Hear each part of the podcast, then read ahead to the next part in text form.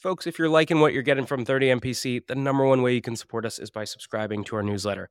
Every week, you only get two emails. On Monday, you get a content roll up of everything that dropped last week. And on Fridays, I pick one topic and I personally write a deep dive on things like how to cold call, how to run a discovery call, or even how to hire an AE. So if you're liking what you're getting here, take two seconds, go to the show notes. You'll see a button to subscribe to our newsletter, or you can go to 30mpc.com backslash newsletter and do it there. We'll catch you soon. Cheers.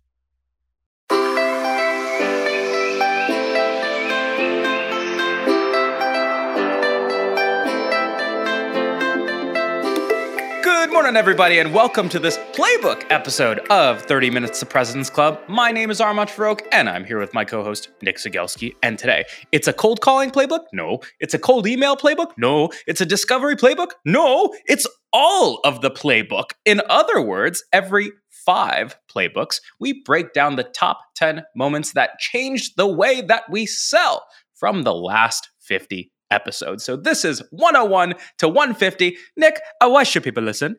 Well, gosh, Armand, in the last year, because that's 50 episodes, a lot has changed in the way that I've thought about selling. And the cool thing about running 30 Minutes to President's Club is you and I don't actually get to listen to the interviews. We get to live the interviews. And there's moments when we get off a recording and we are like, wow, that is going to change the way that I operate on a daily basis. And we have documented the top 10 for you, distilled all of our learnings into this episode from the very last year. So let's roll the tape. How are we structuring this? All right. So, folks, as always, we're going to start with some prospecting tactics, and then we're going to go into some discovery tactics, and then we're going to go into some sales process tactics. And a 10, 9, 8, 7, 6, 5, 4, 3, 2, 1. Oh, wait. Stay tuned because there is also going to be an 11th number one tactic at the end. Let's do it. Today's tip to optimize your sales day is brought to you by Boomerang. If you get an email and the action required on that email is going to take you less than two minutes to do, do it on the spot. It's not worth adding it to your to do list, having to look at the item, remember what you need to do. That's going to take you more than two minutes anyway. So do it on the spot, get it off your plate. Now, we documented our best templates and tips to help you optimize your sales day with our friends at Boomerang, and you can get that documentation for free at the link in the show notes Your ZoomInfo actionable insight tactic is called Jane's Moving Up. Why? Because that's the email subject line you'll use when you get a real time notice that your prospect Jane just got promoted. From there, in the email, explain how ZoomInfo helps rising sales leaders win their first 90 days on the job by highlighting coaching opportunities or supporting a team wide prospecting push. And you can try out this trigger based email template for prospect promotion and four other scenarios inspired by ZoomInfo's go to market plays. Link in the show notes. This actionable competitive tactic from Klue is the trap question. Steer discovery toward the winning zone. If we're competing with a podcast that has no newsletter or webinar series, we might ask a trap question like How do you figure out if those podcast listeners are making their way to your mailing list? And when you're in a head to head, there's no better way to prepare for your next competitive battle than with our trap questions and battle card templates from our friends at Klue. The link's in the show notes. Today's deal acceleration tip is brought to you by Demandbase. If you want to save a ton of time as a salesperson and be more relevant, I recommend you prioritize your prospecting by those prospects who are showing buyer intent. It'll keep you from making a bunch of noise and reaching out to folks who aren't in market, and instead you'll reach out to folks who are in market. Now, we built a bunch of templates to help you prioritize, accelerate, and win with Demandbase, and there is a link to those wonderful templates in today's show notes. Today's prospecting tip is brought to you by Super Cadence by Influ2, which helps cut through the noise of oversaturated prospecting channels. If you want to get your prospects' attention, you got to do stuff a robot would never do. One of my favorite plays is getting warm introductions to the accounts that I'm targeting via salespeople who work at that account. Salespeople help salespeople.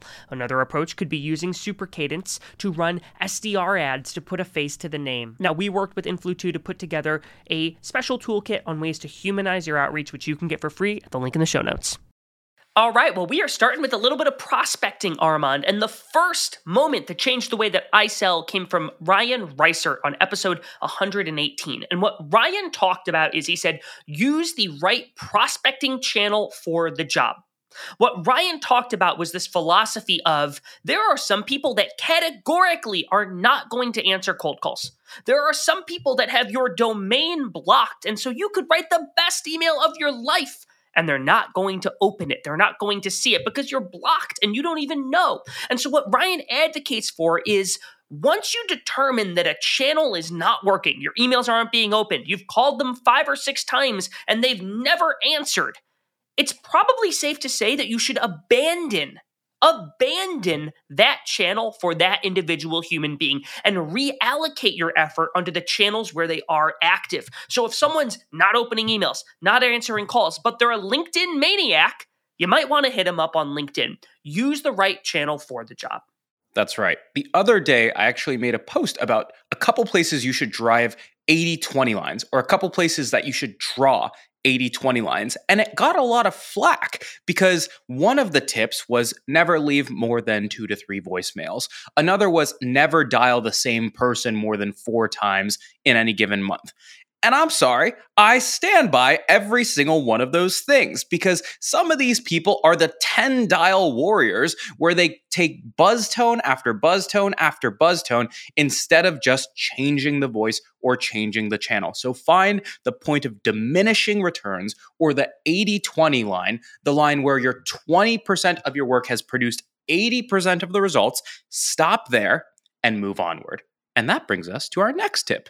So the next one came from Charly Johnson on episode 114, and there is a reason that she is now a member of the illustrious club. What Charlotte talked about was do not be afraid of out of cadence effort.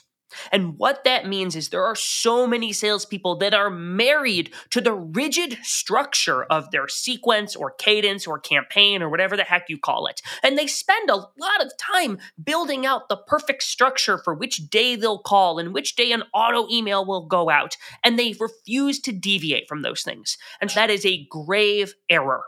If you see the CMO at your account that you've been prospecting make a timely LinkedIn post bemoaning a problem that you solve, please, for heaven's sakes, do not wait until the next step in your cadence. Pick up the phone and call them. When there are timely events that will impact your prospecting, trigger events, and you see them and your mind's focused on them, please take action immediately. Your sequence will not revolt and get angry at you there was a moment where the majority of outreach was actually not done via sequences and cadences. And so prospects would be like, oh, this person's being so responsive. Oh, they sent me a follow up email that said thoughts. Oh, wow, how did they remember to follow up three or four times? And now what's happening is every prospect is used to getting the exact same 10 step drip three days apart per email with the same sort of feel between touches. And what this allows you to do is it allows you to break the pacing and show that even if it is still a sales email, you are responding to a current event that has changed in their world, and you are, in fact, a human. You are not just a click go on 10 touches robot.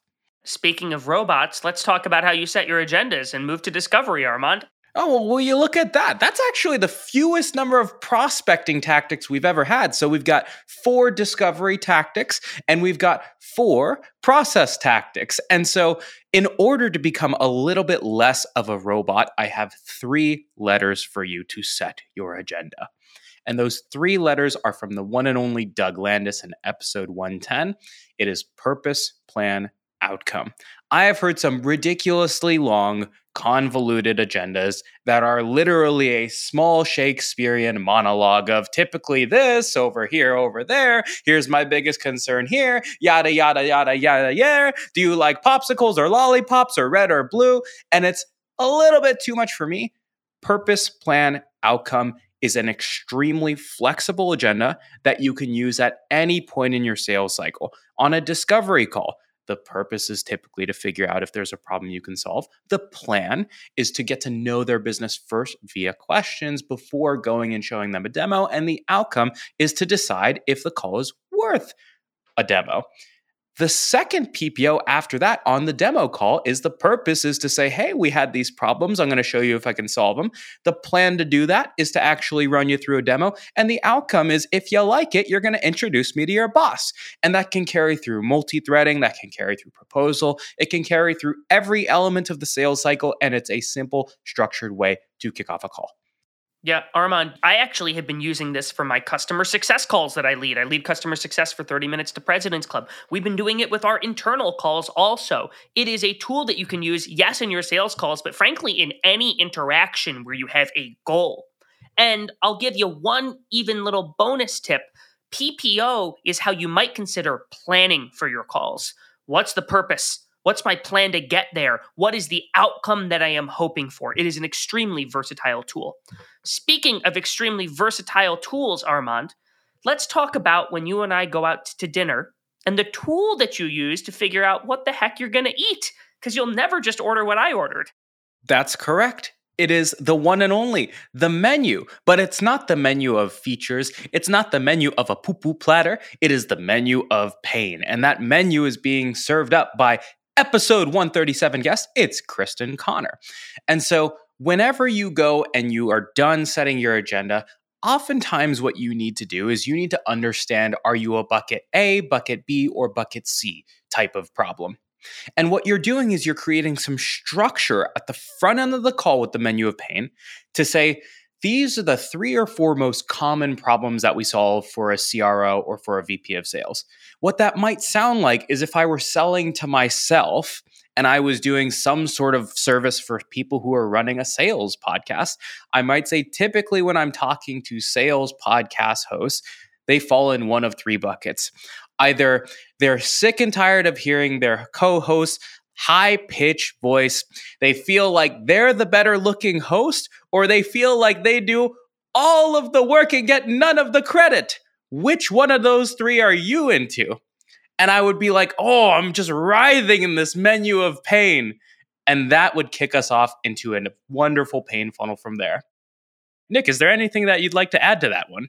Well, I'm trying to intentionally deepen my voice here, but what this is really good at is putting the call in the right direction because a lot of times salespeople get on the call and it can be hard to get your prospect talking about the problems that you are equipped to solve. If you just show up at the meeting and say, Hey, Mrs. CFO, you know, talk to me about the things you're focused on this year, talk about your priorities this year, they might spend eight and a half minutes rambling about things that you have zero ability to help with. And okay, fine, that might mean that they're not focused on the things that you help with. But when you use the menu of pain, what you're doing is you're priming the other person to say, hey, this is the domain in which we can help. Are any of these things that you're trying to solve? The answer still might be no. I mean, honestly, we know who the better looking host of this show is, but that helps you get the conversation in the right direction. So, that's our discovery tip from Krysten Conner, episode 137, The Menu of Pain. And I'm going to move on to the next one, which comes from episode 123, Chris Orlob. And what Chris taught us was when somebody talks about an initiative to maybe lower their voice or a change in state in their business, you must uncover what is driving that thing. So, what happens for me in my sales cycles is I'm talking to these CMOs and VPs of marketing, and they'll tell me things like, Yeah, you know, we're actually going through a rebrand right now or you know we've always sold to to SMBs now we're moving to mid-market and enterprise sales. And it's easy for me to say oh you're going through a rebrand. 30 MPC would be great because you can advertise your new messaging yada yada yada. But what Chris taught me is I need to say well gosh it's not every day that you wake up and say we're going to rebrand the whole company could you give me a sense of what is driving you to make that big change? And what I'm doing here is I'm doing what Chris talks about. I'm peeling the onion and I'm figuring out, okay, they're doing this thing, but what's actually behind that? What's prompting that thing? Because until I understand what's prompting it, I should not be addressing how we help with the surface level situation. One of the most dangerous places you can be in a deal cycle is taking someone's word that they want something. Someone might show up to your door and they might say, I want a call recording tool, or I want to sponsor 30 minutes to President's Club, or I want to do XYZ. And a lot of reps will get happy ears and they'll be like, Great, I have XYZ, or I have a sales platform that you can sponsor. I have a call recording platform. And then what happens in the later stages of the deal is you realize that there wasn't a big enough foundation of a motivation in the organization to actually turn that want into a need. And so if someone says, I want to move my hand away from the stove, what you need to do is you need to ask, why do you want to do that? So you can figure out it's because their hand is hovering over a hot fire. And that brings us to, I think, what is our best guest of all time. Nick, what's the next tip? Armand, I spend a lot of time poking fun at you, but I have to give you some credit because you were on episode 113 and you've also helped me a lot with this one. It is the concept of the five minute drill. For those of you who don't know, I recently took over all of sales for 30 Minutes to President's Club and I went full time with 30 Minutes to President's Club. And I sell all of our advertising sponsorship packages. And there was a period of time where I was struggling. And Armand really helped me with this concept of the five minute drill, which is a way to uncover with the prospect do you want to buy this thing? Talk to me about timing and talking about the direction that they're going to buy the thing. And the concept here is when you get to the last five minutes of the call, the first thing you need to do before you talk about timing, before you talk about the process and the next steps and the multi threading, you need to determine is the other party bought in on whether or not this is worth continuing to explore? Because trying to sell that person on introducing you to their team, if they're not bought in, you are going to meet resistance. So, in the last five minutes of the call, the first thing that you've got to do is a simple gut check. How are you feeling? Is this something that you want to continue exploring? If the answer to that is no, you've got some work to do. You need to deal with the human being in front of you first before you cover timeline or other people or process, etc. Gut check. How are you feeling? Do we keep exploring? If the answer to that is yes, then you move to the next piece of the 5-minute drill, which is, "Hey, give me a sense of timing, right? I want to match your urgency, Mr. or Mrs. Customer. Is this a this week, this month, this year, this decade? Talk to me about how you're feeling on timing. And what this allows me to do is I don't need to get to a specific date, but it does allow me to understand how quick do we need to move and what process should we be following. So I understand do they want this? Approximately when do they want this? And then what I can do is I can advise them on okay, if you need this in place in 45 days because you have a big product launch for your rebrand, typically here are the steps that need to happen. And what I now can do is advise the other person on the process that we need to follow. So, Armand, I give you a lot of grief. I make fun of you a lot. I think I'm the better looking host, but thank you because you've helped me quite a bit. Well, you're right on many things, you're wrong on a couple, but you're right about the five minute drill. And what I'll say, folks, is to recap the three questions that Nick just hit on are Do you want to buy? When do you want to buy? How do you buy? The most commonly skipped over question is the first one, which is Do you want to buy? It sounds ridiculous, but there is an over rotation in sales to setting next steps. Setting next steps is an important thing to do. But it is also a colossal waste of your time to set next steps with a deal that's going nowhere. And the way that you need to make your prospects earn the right to see a demo or earn the right to see a proposal is by validating hey, are we still on the path to buy this thing? Or is it even worth seeing a demo? Or is this a nice to have and you don't even want to see a demo? You need to get them to punch through that do you want to buy wall first. And then and only then are you allowed to set a next step. And that is typically when you exit your first discovery call. And now we are going into the world of sales process.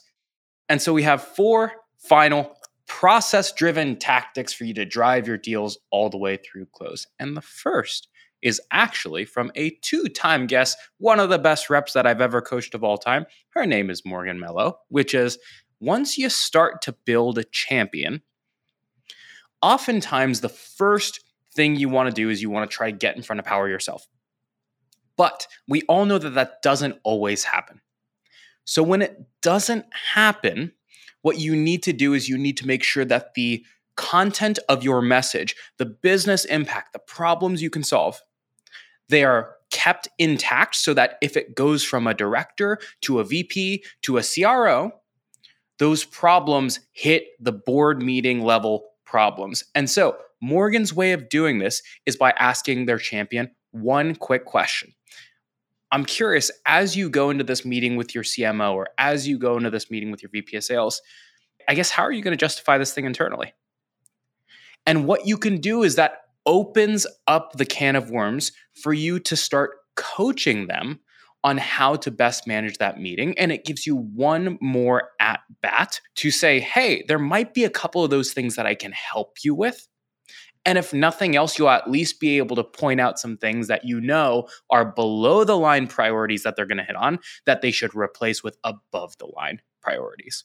What this question also uncovers is you get to sense check does the other person actually understand what you are going to help with? Because I can't tell you the number of times you ask that question and they explain something and it's like, well, yeah, we do help with that, but wait, what about this other big problem? Like, is that important? We talked about we're going to solve that too. And so, what you're helping your champion do is refine their pitch. You're helping coach them, you're helping them bring it higher level if they're bringing it up, and you're helping dispel misconceptions. I ask the question a little bit differently. Instead of justify, I ask, you know, talk to me about how you're positioning this to your team as you go back to them. But justify, positioning, talk to me about how you're communicating this with others. You'll also start to uncover the other parties who are involved in this multi threaded buying committee. Uh, so you might get to talk to them in the future.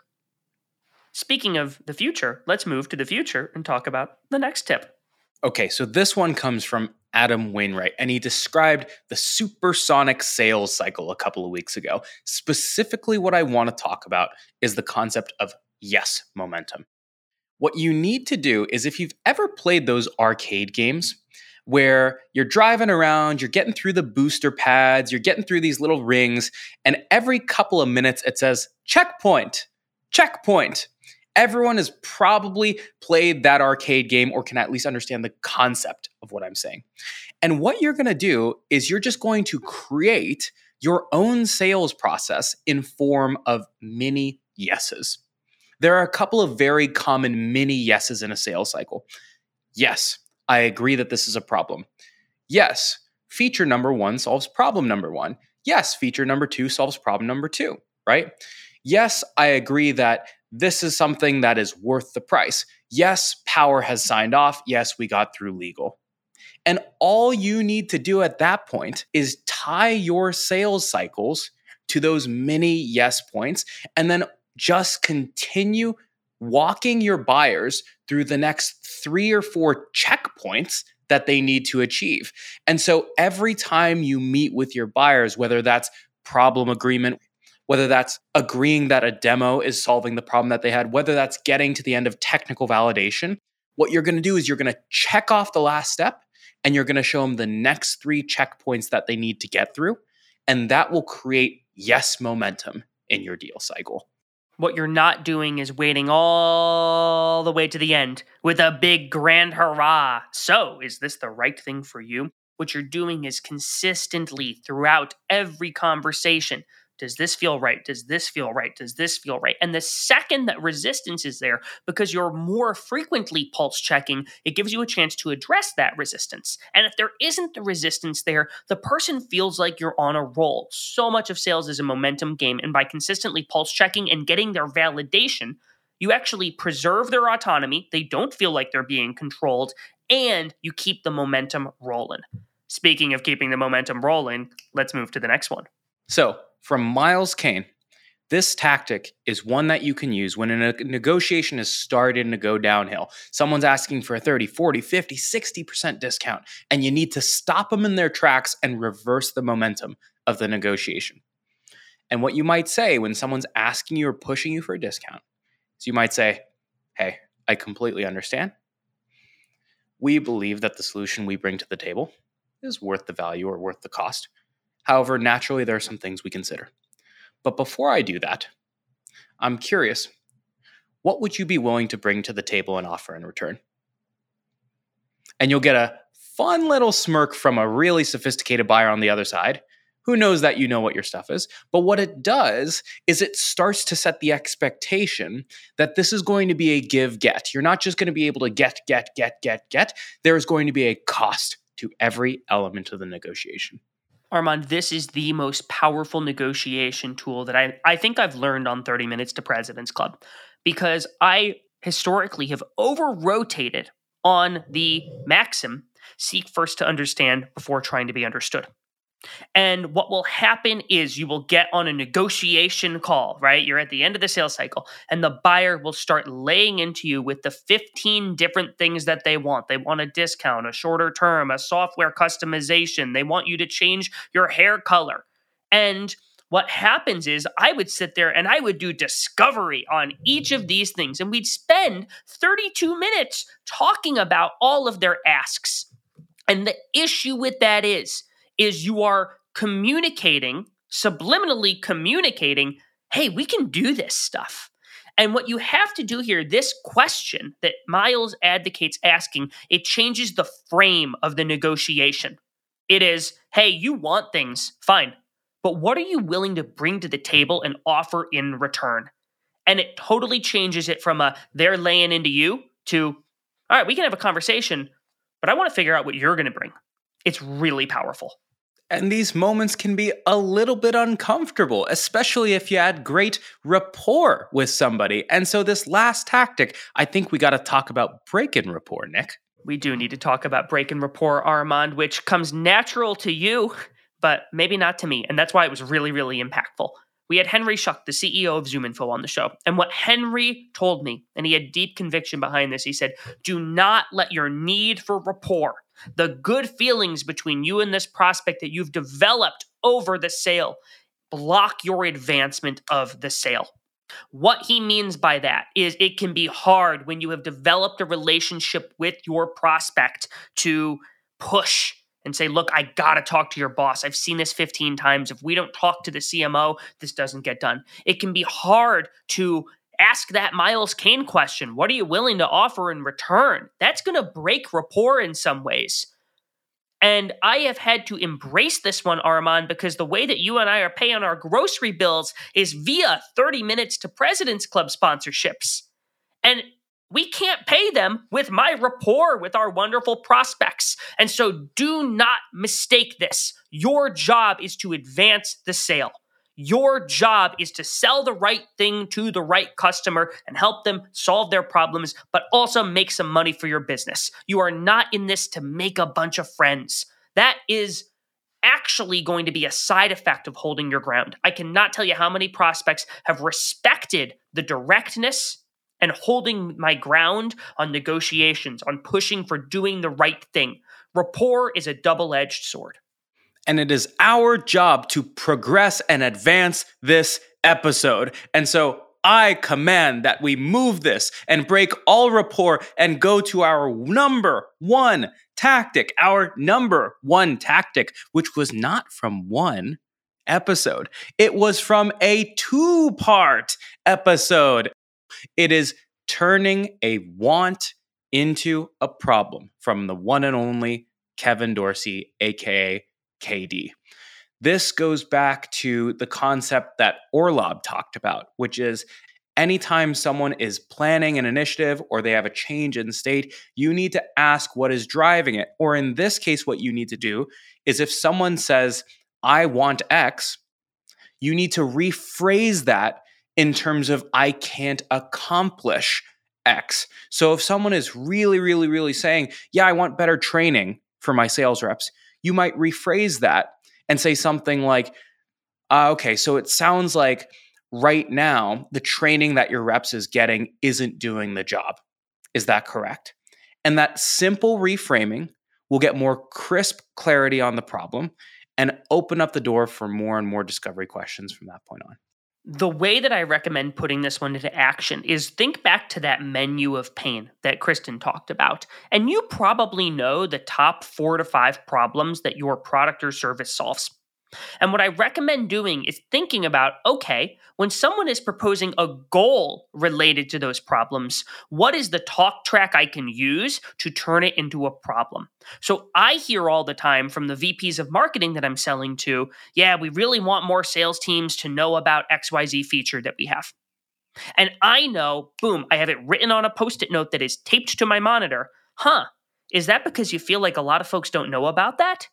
And now we're talking about a problem. So figure out those big goals or problems that you help with and figure out how you connect goal to problem. That way you don't have to think about that hard in real time. Today's deal acceleration cheat code is brought to you by Pipedrive, which is a CRM built by sellers for sellers. The best way to drive your pipeline forward is to every single day pull up a list of all of your open opportunities and look at each opportunity by stage and think, what can I do today that will increase my likelihood of winning this deal? That's how you keep your ops moving forward in between meetings that you have on the calendar. Now, we documented five cheat codes that can help you cut your sales cycle in half with Pipedrive. There's a link in the show notes to steal them. Otter AI's Autopilot for Sales gives you the freedom to sell on your discovery calls by taking notes for you. One of the best ways to deepen your discovery is to ask your prospect about the impetus behind their goals. So when a prospect tells me they want to advertise on more sales podcasts, I'll say, well, it's not every day that you wake up and decide you want to sponsor a podcast. What's causing you to even explore this in the first place? Now, we put together the ultimate discovery checklist with our friends at Otter AI, which you can get for free at the link in the show notes. Today's tactic to triple your connect rate is brought to you by RocketReach, who provides data that lets you reach out to the right person at the right account at the right time. Every time you're reaching out to an account, pull down the contacts. Again, yes, I know it sucks, but the average tech tenure is two years, which means 50% of the workforce turns over every year. So look up the account, pull anyone who was hired, and scratch anyone who was left. And one way you can pull verified and accurate data is with RocketReach. So if you like this, check out their toolkit on eight ways to triple your cold call connects in the show notes. Alrighty, folks. So we got our crown coming out for the king of our first ever two part episode. It's KD, but we had 10 other amazing tactics. So let's do a quick recap. In the prospecting section, number one, Ryan Reisert, use the right channel for the job. Number two, Charly Johnson, don't be afraid to use out of cadence effort. Then we went to Discovery. We had Doug Landis, PPO, Purpose Plan Outcome, Krysten Conner, The Menu of Pain, Chris Orlob, when someone talks about a change in state or initiative, ask what's driving it. And then lastly, you had me with the five minute drill. And then you had the process section where we talked about Morgan Melo's question of how are you going to justify this internally? We had Adam Wainwright's supersonic sales cycle with yes momentum. We had Miles Kane's negotiation reversal question of what are you willing to offer in return? And then we lastly had Henry Schuck, which is the concept of breaking rapport to continue advancing your sale.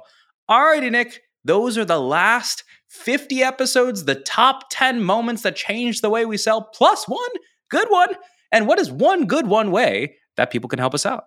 One good one way that people could help us out is believe it or not, we put together what we call the 30 Minutes to President's Club Demo Discovery deck. And what this is designed to do is actually incorporate a lot of the things that we talked about in this episode setting a clear agenda with PPO, turning goals into problems, carving out time for the five minute drill. And we built a deck that you can use to facilitate discovery when you're in a big team meeting. I have been using it for almost all of my discovery calls. I think you've watched me, Armand.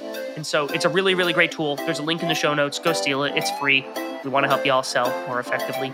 Thanks for sticking around for the last 50 episodes, and we'll see you for the next 50.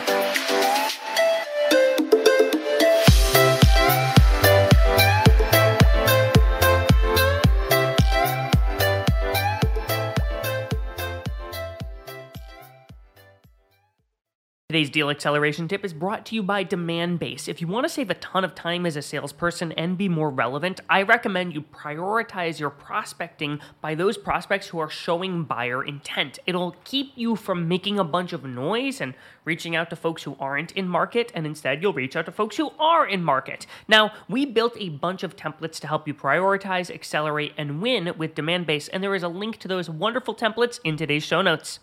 Today's prospecting tip is brought to you by Super Cadence by Influ2, which helps cut through the noise of oversaturated prospecting channels. If you want to get your prospects' attention, you got to do stuff a robot would never do. One of my favorite plays is getting warm introductions to the accounts that I'm targeting via salespeople who work at that account. Salespeople help salespeople. Another approach could be using Super Cadence to run SDR ads to put a face to the name. Now, we worked with Influ2 to put together a special toolkit on ways to humanize your outreach, which you can get for free at the link in the show notes.